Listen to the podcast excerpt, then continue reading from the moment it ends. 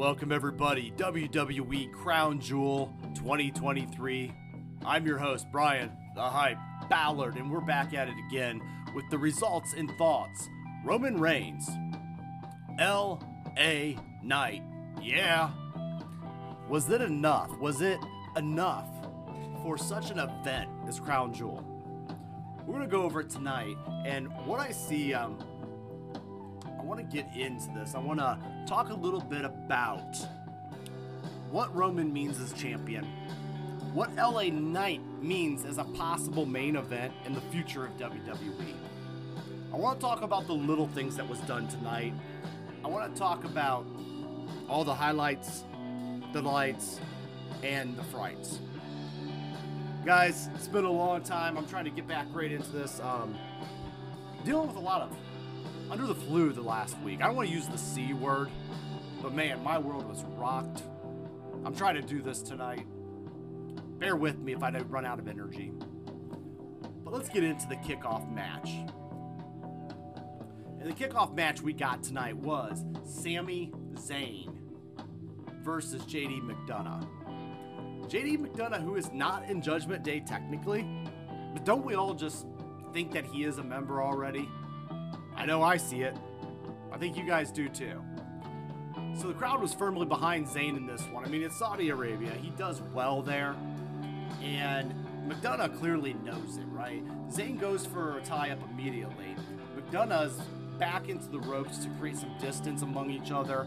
Kind of a little slower start out in the matchup. McDonagh muscles Zayn into the corner, drags him over to one knee with a side headlock. Zayn then traps McDonagh in the corner and goes to work with some mounted punches.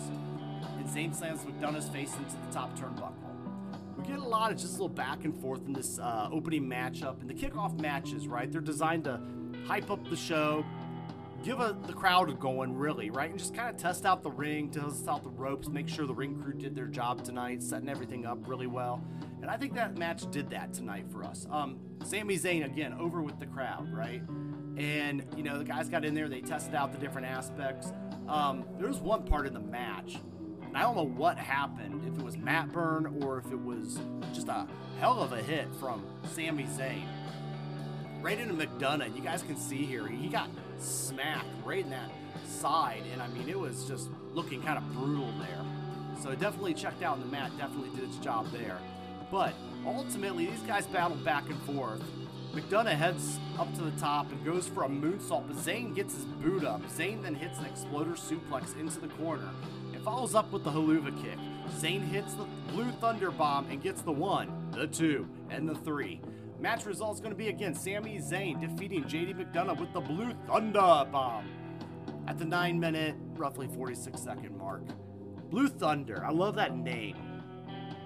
When I was in high school, we used to before energy drinks. We used to drink these, you know, protein drinks, and there was one called Blue Thunder.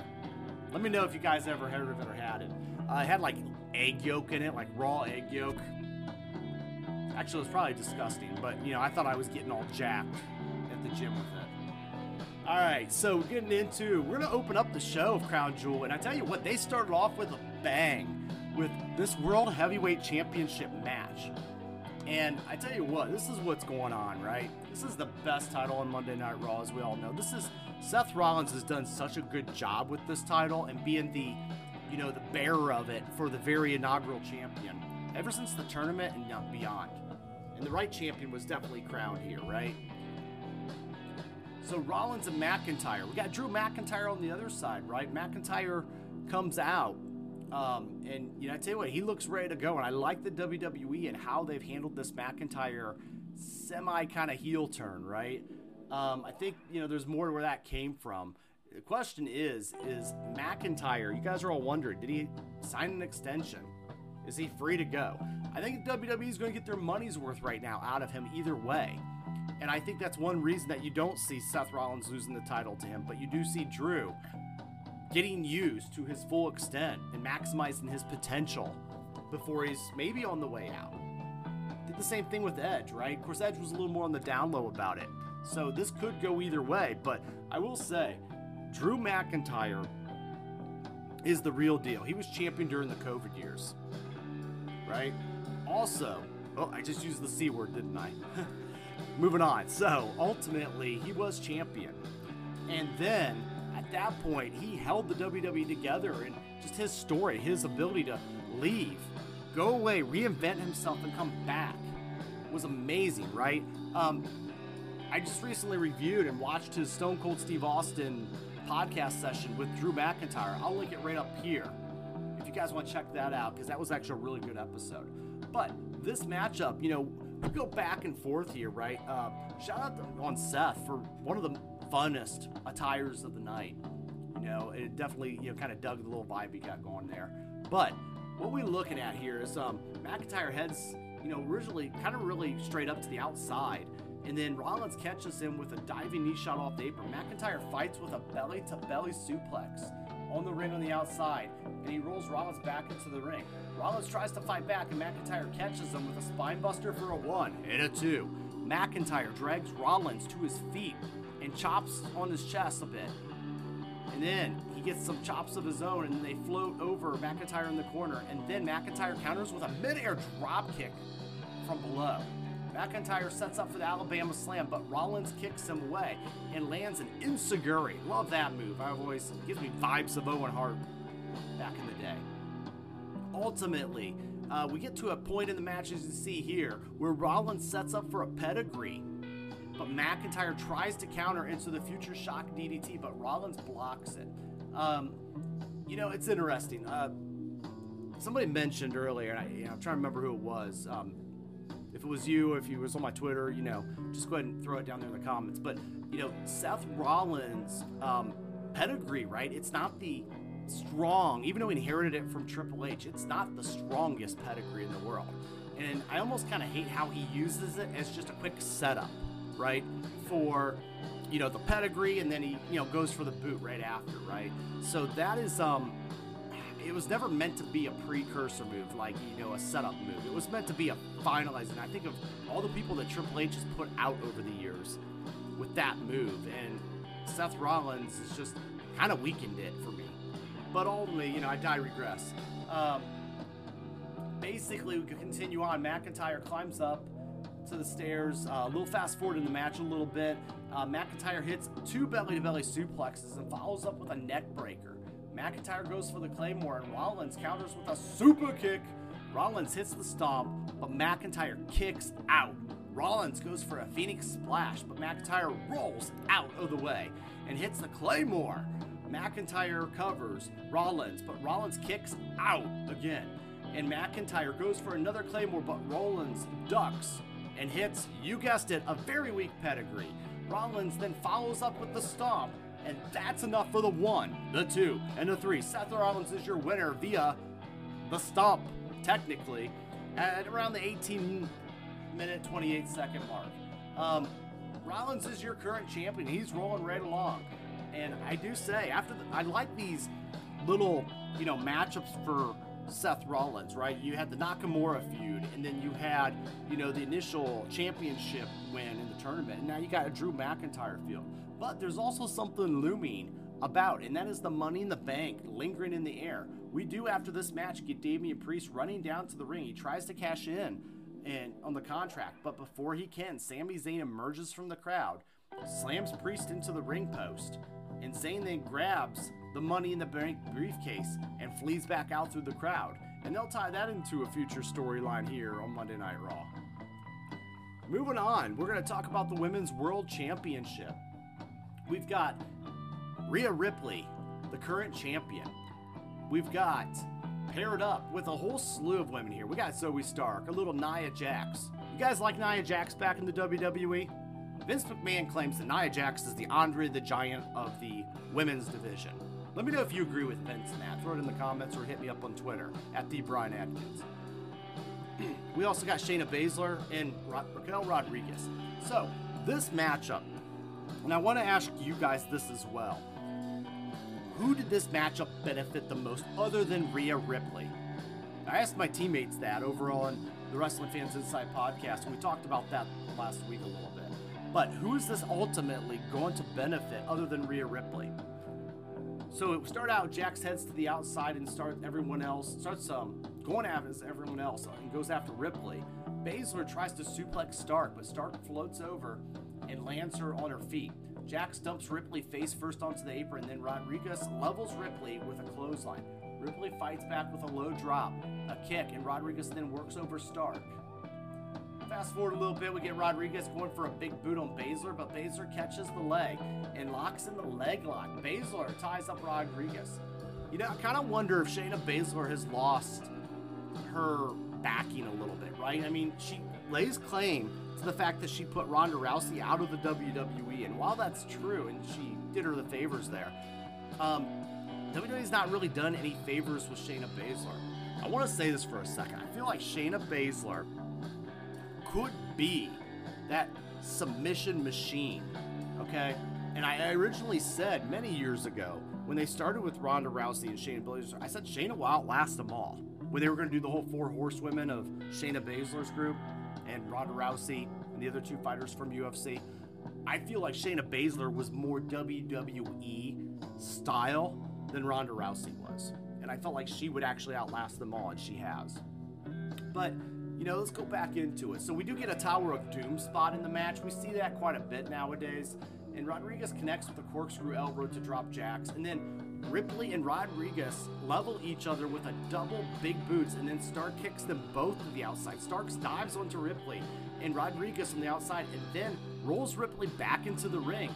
Stark then hits the Z360 and Jax breaks up the pin we go on and we get a we go on we get a slew of moves, right? We get a Tejana Bomb, we get a Baszler locks in the the clutch on Ripley. Ripley breaks free. There's a point in the match where uh, Baszler actually had like three submission moves locked on three of these competitors. Thought it was pretty sweet, and I was like, hmm, what are they doing here? I know it was a great spot, and that spot kind of end up it's going to take them into the third part of this match.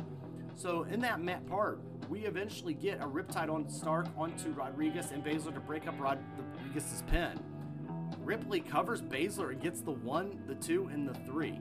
So Rhea Ripley defeats Shayna Baszler after a super riptide to Zoey Stark. Sounds weird, right? It's about 11 minutes in this matchup, and Rhea Ripley is your champion, right? And I did ask the question of who this benefited the most. And yeah, it does benefit Rhea Ripley just to get her a big title defense over a bunch of kind of, you know, average competitors. But ultimately, I didn't see anybody in this matchup that just shined outside of Ripley. It's not a bad thing. It's just I kind of like these matches when they're multi-main matches to highlight somebody in some format. But anyway, we do get Rhea Ripley, and I will say I liked Rhea's entrance and costume design and you know attire tonight. Uh, she had very like crow vibes, and I think it's just her hair with the all black, but um, little faded paint. But ultimately, she's your women's champion, and she's doing a good job. I like the way they've been booking her. I think back, she won this title in one of my women's match of the year at WrestleMania against Flair. And I look at this and I see Rhea, and I like how they've taken her off TV. They've not let her get stale. They've kept the title on her. She's been involved in the Dominic storyline. She's been involved in NXT. And she hasn't had to defend this title all the time. But when she does, it's important. And how long has it been since we've seen a star like that, been able to say that through good booking? And she's been involved in so many other storylines, and champions could be involved in other storylines, and that's perfectly fine. I think they actually did a huge solid to her on that by not having her defend defended every single pay per view or PLE. Um, I'd like to say that. I uh, wish they would have done the same thing a little bit for Bianca Belair, right? Um, and I think that is probably, while B- Bianca Belair's had a great run, I feel like that has staled her original title reign a little bit just because you know she was overexposed, and that's the problem we run when you have so much content to cover in a week. So good job to the WWE on getting it right with Rhea Ripley, and I'm keep watching every time she shows up because now I want to see what's going on with her. And what's going on right now is WWE future Hall of Famer and legend John Cena taking on Solo Sikoa, the younger of the Uso brothers. It's interesting, right? Because this matchup, um, I did get incorrect. I doubled down and said John's got to take a win here, right?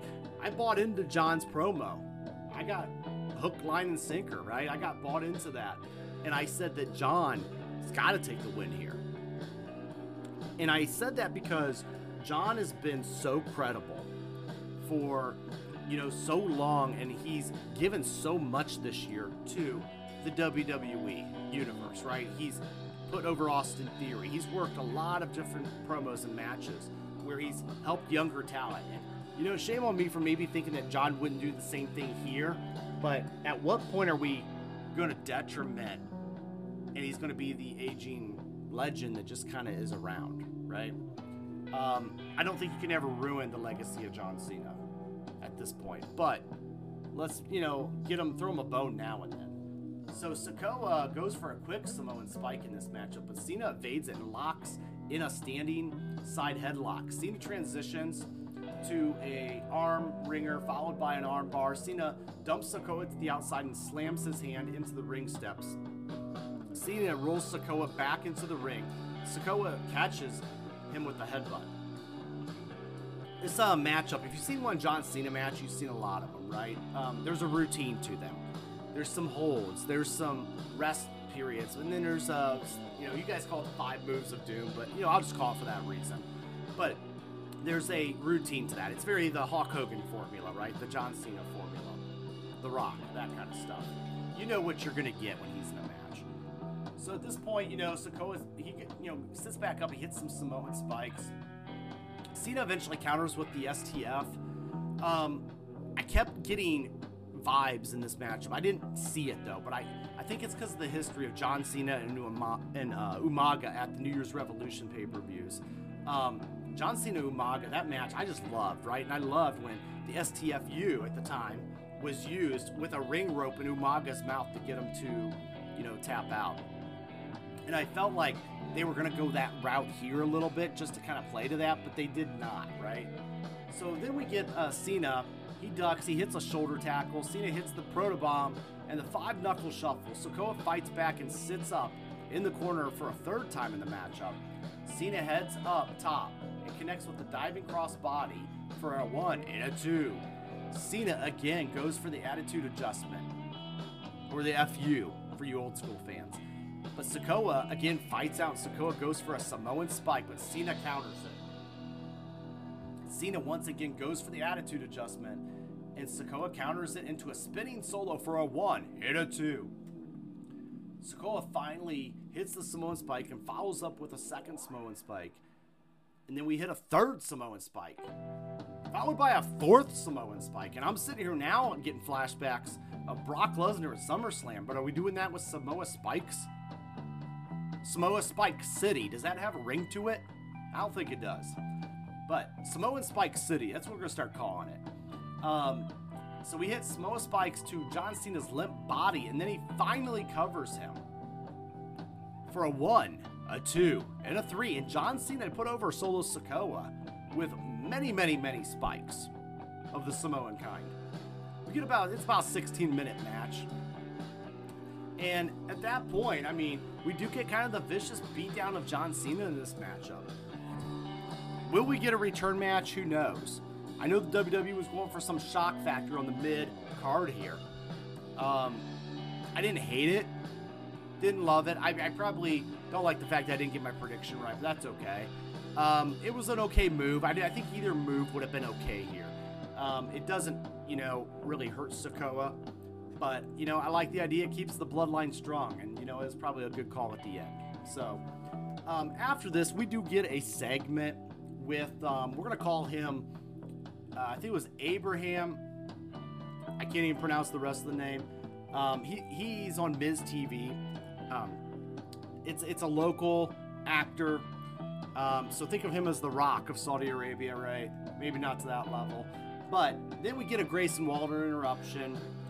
And so he kind of says it's nice to have a movie star, an actual movie star on the segment. So we get a little Waller Miz interaction, right? And then Abraham Aja goes to square off with Waller. Waller knocks him down easily, and Miz sets up Waller for a big kick. Uh, this actor, and then he hits Waller with a skull crushing finale, and then this actor from Saudi Arabia, Abraham, hits the people's elbow, celebrating with the Miz. Uh, good time to just take a break and kind of stretch your legs a little bit on this pay per view. I guess it was placed at the right time. Honestly, guys, not very memorable for us, for most of the world. Um, I, am sure it did mean something to the people of Saudi Arabia. And, you know, it, it is interesting how, you know, when you go to other countries, you know, their stars aren't necessarily your stars, right? I ran into this when I lived overseas in Asia. And, you know, I'd go to the mall and I would, you know, interact with these people that were supposed to be a big deal there and of their Hollywood, right? And, um, you know, of course, I didn't know who they were, so they were just kind of some person I would say hi to or talk to.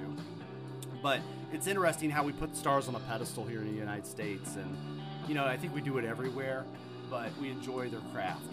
Speaking of stars, let's talk about the self-made star, and that is Logan Paul. You guys probably, you know, if you don't know Logan Paul by now, right? Turn on your internet, turn on YouTube. The guy's got, as Michael Cole started and said, he's got like what over 160 million subscribers. Can't even fathom that, right? Don't get me wrong, I'm a, I'm a very appreciative of you guys and my, you know, 300 and some subscribers. By the way, if you're enjoying the content, hit the subscribe button. Love to have you. Um, Paul grabs Mysterio's arm initially in the matchup. Now, Mysterio's defending this title. He's had the title for a while. I personally said it might be time for a title change. And we got just that tonight. So they get back and forth into some leapfrogging in the matchup. There's some Lionsaults. They get a two count. Paul drags Mysterio to his feet, and we hit a rear waistlock takedown.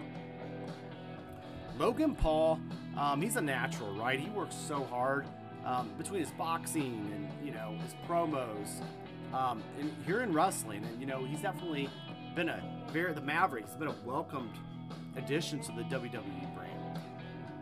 I think he fits them and they fit him. Also part of Team Bro Ohio. I'm cool with that. So Paul, you know, later on there's a Lionsault. He catches Mysterio and counters into a power slam. Paul takes Mysterio, counters into another power slam, and then Paul takes Mysterio up top and hits a moonsault and a fallaway slam for a one and a two. Mysterio goes for the 619, but Paul catches Mysterio's legs. So at that point, Mysterio fights back with a kick over the top, heads to the top. Paul uh, climbs up under Mysterio. Mysterio spins around, hits a sunset bomb out of the corner, follows up with a code red, and member of Paul's entourage actually hands him some brass knuckles in this one. So um, he wasn't dressed as a prime energy drink this time, like at Mania, but we did get a little bit of, you know, interference. The interference tonight from anybody was very sneaky. They stayed very low to the ring. They just didn't come out and keep their head up, except for at the very end. But at this point, he gets the brass knucks on his hand, hits the knuckles, but then, you know, Mysterio goes to hit a 619, but when he goes for him, there's a slingshot splash. Paul hits him with the brass knucks and gets shot and gets the one, the two, and the three. So I should say um, this was due to Santos Escobar actually emerging from the crowd and chasing away the entourage of Logan Paul. And then he actually uh, left the brass knuckles that everybody's talking about on the apron, which allowed Logan Paul to grab them. Uh, I don't think he did it on purpose, but you guys are, you know, a lot of people are shouting some conspiracy theory here. It would be a clever way to maybe plant a small seed of doubt in Mysterio's mind about if the LWO does have his back. You know, your winner here, though, is Logan Paul at the 16 minute, 13 second mark. This was not the best Logan Paul match I've ever seen, but I do want to say that is setting a very high bar. I think this match did its job. I think he worked with Rey Mysterio very well. Um, Logan Paul walks over to Mysterio after the matchup and says, No disrespect. I respect you. You're a legend. I had to do what I had to do.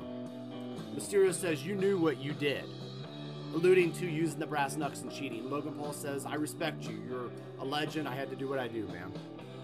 And Logan Paul is your U- United States champion. And this is a move that I applaud by the WWE. Let's talk about what it means for Logan Paul to have this championship belt over his shoulder. And what this means is remember what Michael Cole opened up the match with 160 million subscribers for Logan Paul, right? Logan Paul is going to give the WWE exposure like it's never seen. very, very important clout with this guy. Logan Paul is going to be carrying the belt, and I'm, I do not care if this belt is not on TV all the time because I know it'll be represented in the community, right? The United States, and it's not the main title, so this will be good exposure leading into WrestleMania. where somebody will challenge Paul for this championship. Some of you guys thought the rumor maybe a Bad Bunny versus Logan Paul match at Mania. I could see it. Would you trust those two veterans to go at it on their own? Because right now we've always seen Logan Paul with a seasoned veteran, right? A Roman Reigns, a Rey Mysterio. We've also seen Bad Bunny working very safe matches with seasoned veterans. So would you trust these two celebrities to go at it and put on an entertaining match? I do want to know that. If you want to hit me up at Twitter or even the comments, let me know because I am kind of curious on what thoughts are about a Bad Bunny Logan Paul match. I personally think that they have taken it very serious, and I would actually trust them to do that at WrestleMania 40. Heck, I would trust them to do it at Royal Rumble. Add a little spice to that Royal Rumble seasoning. But Triple H, given the approval here of Logan Paul as his champion, it's going to be good for the brand. It's going to be good for both groups. He's going to take that belt and even carry it into the boxing world. Next time his brother fights or something, he's going to walk right in there with that championship. Right? So I think there's options here with marketing, and I think it is the right call. Let's talk about the loser of the match of the night Rey Mysterio losing this championship. Yeah, I think it's the right time. I think the championship didn't want to outstay its welcome on Rey Mysterio's ways. He's done what he could do with it. And I don't think what he does with the LWO needs the championship. And him and Santos Escobar did have their match, per se. I do think they got a lot more matches. And I do think that, you know, we could look at the LWO maybe turning on Rey Mysterio and kicking him out of the group. Look for that maybe.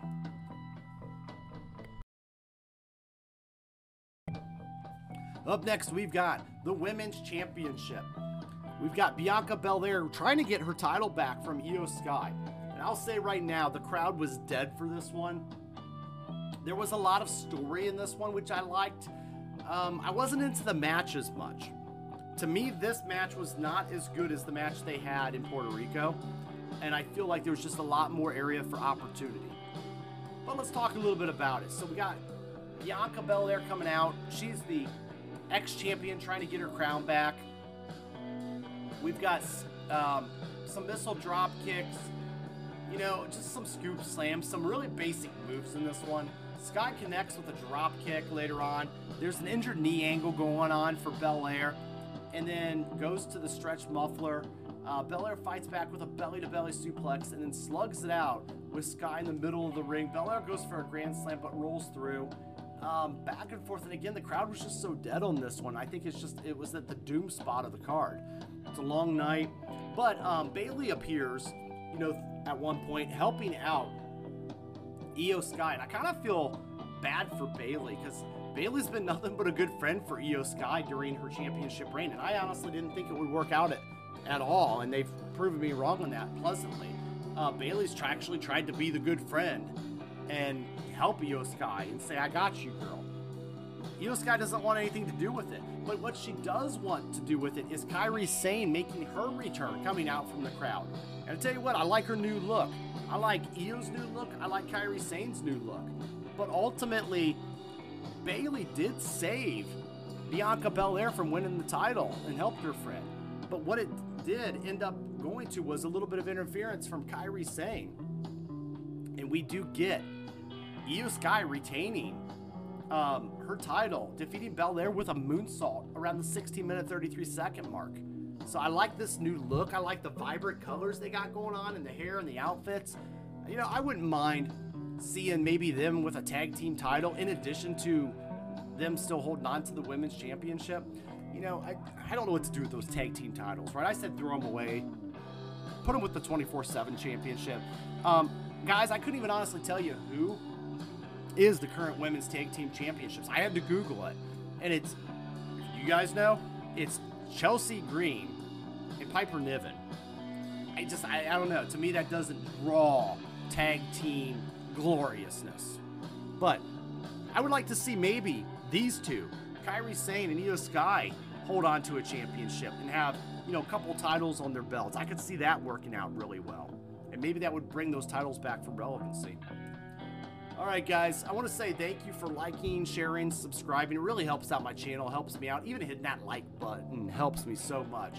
But over on Twitter X, you know, at the Bryan Adkins. Also, check us out at www.thefansofprowrestling.com. We got a lot of just podcast greatness over there. We've got Austin Boyer, we've got Ted the Hillbilly Hill, great podcast with the Hill Truth.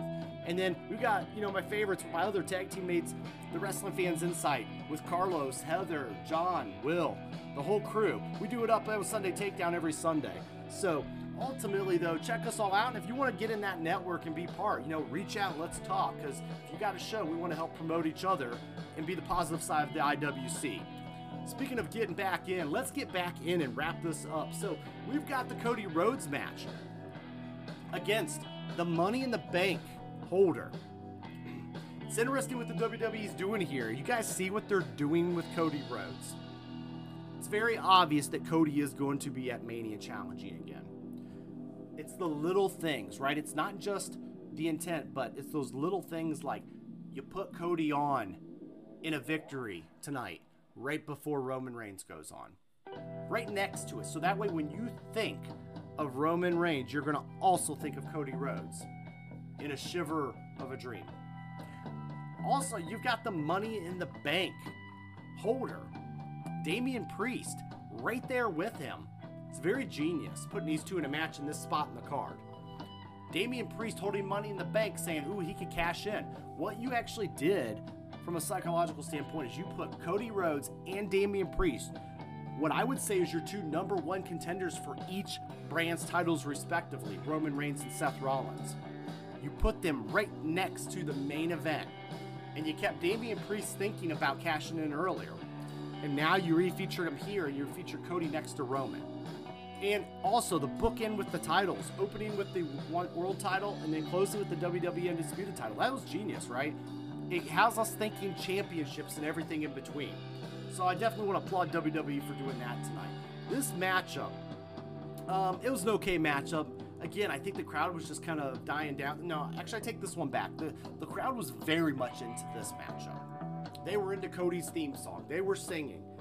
They like them some Cody. Um, I like Cody, but I was so tired myself, and with me kind of fighting off this flu, um, I was dragging here on this match. Guys, tell me if it was good. I mean, it was just I, it took a while for me to really get into it. Um, there was one part, you know, you go back and forth. They had some suicide dives, Cross Rhodes. Uh, that was used. JD McDonagh comes out and attacks Rhodes at one point, trying to get his little bit into the Judgment Day. But there was a kind of a silly spot where um, Dominic Mysterio comes out, but then Jey Uso emerges, chases Balor, and um, ultimately Rhodes goes for a Cross Rhodes, but Priest blocks it. Rhodes hits a top rope Cody cutter and follows up with three consecutive Cross Rhodes for a three count. There was one spot in this matchup right before that three Cross Rhodes that Cody did. When Damian Priest had him up on the shoulder, Cody reversed it, had him in position to do the Cross Rhodes, but didn't. And then decided to do some other move and let him go. And then immediately went right back to his Cross Rhodes. And I didn't like that. I was kind of like weirded out, but I was like, why would he not just go for the Cross Rhodes when he reversed it? And the fact that we had to use three Cross Rhodes to put away. Um, I, I, don't like the three Cross Rhodes thing. I, I don't I, because I feel like the Cross Rhodes is a good enough move, like Triple H pedigree, that it can put somebody away. Boom, like Randy Orton out of nowhere, that kind of thing. I feel like that's how it should be used. I don't think it's the three amigos of Eddie Guerrero, where it's just three suplexes, right? I feel like the Cross Rhodes is the move, and it should just put people away, no questions asked. But Cody Rhodes does defeat Damian Priest here with the Cross Rhodes three times. 11 minute mark. So we got the dream continuing of Cody Rhodes, the American Nightmare. And keep planting those little seeds, right? We're heading to Survivor Series and War Games. You guys know that. But now we're heading to the main event. Yeah! The main event. LA Knight, one of the hottest WWE superstars in the modern era be honest with you guys, and I told the team this. I said I didn't see LA Knight coming. I seen him on NXT. I dismissed him very quickly. Mr. Maximum male model. I didn't, you know, think much of him, right? And then all of a sudden, out of nowhere, LA Knight, superstar here. Here's what you're getting with LA Knight. and I want to kind of point this out. You're getting a 90s attitude era type wrestler. It's not a bad thing. You're getting the 90s attitude type era wrestler. He's great at the promos. he got through the Miz. Miz is the gateway for that. And now he's getting tested at the main event level.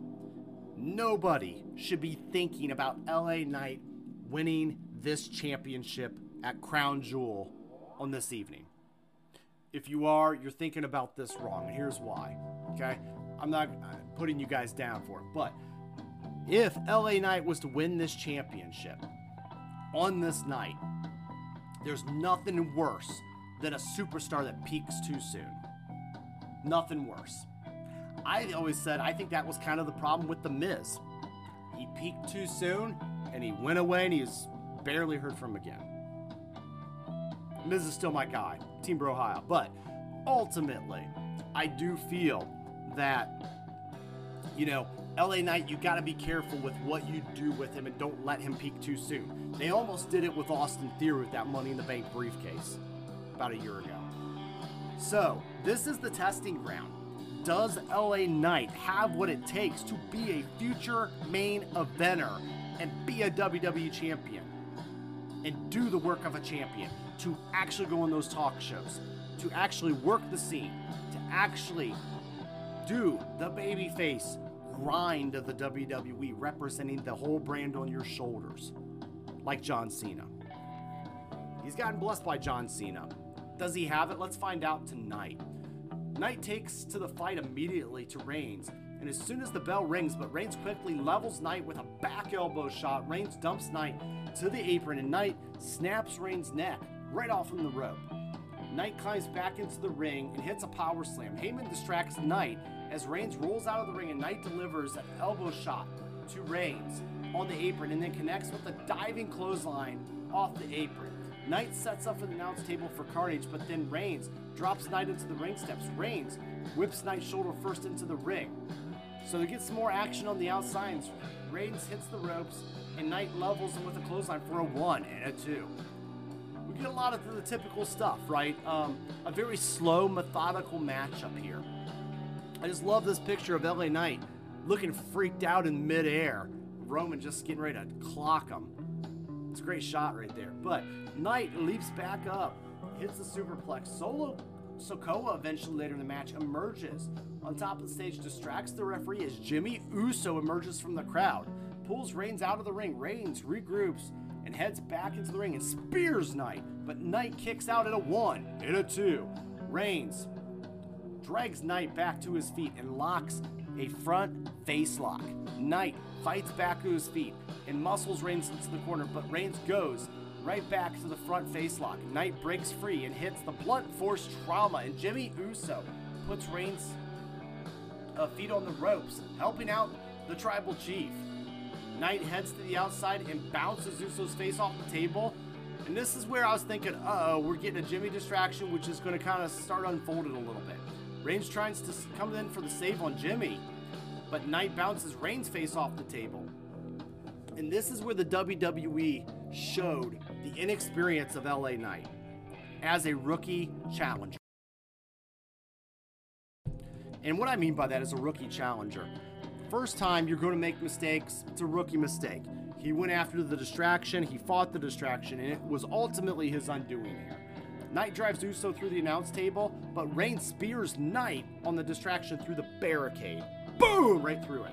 Knight then heads back into the ring, but Reigns catches him with another spear for the one, the two, and the three. And Paul Heyman comforts Roman Reigns as he survived the nightmare of LA Knight. Not a bad matchup um, on this one. Slow, methodical Roman Reigns, kind of the same old stuff, right? Um, we get the Solo Sikoa distraction, the Jimmy Uso interference. Um, you know, I, you guys know how I feel about this Jimmy Uso storyline. Uh, I think it's a little silly for him to want back in. Uh, I think he should have stayed out with his brother and they should have moved on, right? But ultimately, it's just they're trying to prolong this story for that mania or that late season payoff. So at this point, um, I will say it's what the crowd expected, it's what we expected, and let's answer the question: did LA Knight do enough in this matchup to become a future main eventer? Let's cover that in our final thoughts. Final thoughts tonight. All right, we've got LA Knight in the main event. And I will say, I think he showed me enough. He didn't do anything like over the top great, amazing, but he didn't do anything really terrible either. I think he showed that he can work a Roman Reigns style matchup, and he didn't do anything to embarrass himself, right? I, for my money, still like the Logan Paul Roman Reigns match where Logan Paul just kind of wowed us, but I think Logan Paul had to do more to wow us just because of his people questioning his in ring ability. In this case, LA Knight has already won over the majority of you guys outside of the ring. And once you can win somebody over with the interactions outside of the ring, you could walk in there and do whatever you kind of want. And as long as you don't mess up too bad, you're gonna, you know, have a nice, decent paced match. And the biggest thing is, is people are now starting to see you in the same light as Roman Reigns. So I think overall it was a success at Crown Jewel. And you guys are going to remember this matchup if LA Knight ever becomes a WWE champion in the future. You're going to say this is where it started and where the WWE tested him to see if they have a future in him. I am going to kind of talk about it in another video sometime about who are the possible future guys of the WWE, the legit ones, not the posers, right? And I want to know like kind of who those people are and I would like to, you know, kind of talk about that on of the shows. But for now, let's talk about Crown Jewel a little more. So I was going to say, for me, the opening matchup, and by that I mean the World Championship with Seth Rollins, always golden. Him and Drew McIntyre still got more in that program, and I enjoyed it. Um, and then I think it ended okay. There was a middle drought for me. I'd say it was after the Rhea Ripley match, maybe after the John Cena match. Um, and it just didn't draw me in as much. But I would say, you know, the show is a good time out, no alcohol required. Um, I think, you know, we've got through it, and now we can focus on what everybody's really been talking about for months, and that is War Games Survivor Series. Guys, I'm going to get out of here. Thank you so much for everything you do for me, for the community, over in Twitter X world. And I just want to say again, like, share, subscribe. Thanks for watching. It's not goodbye around here. It's game over.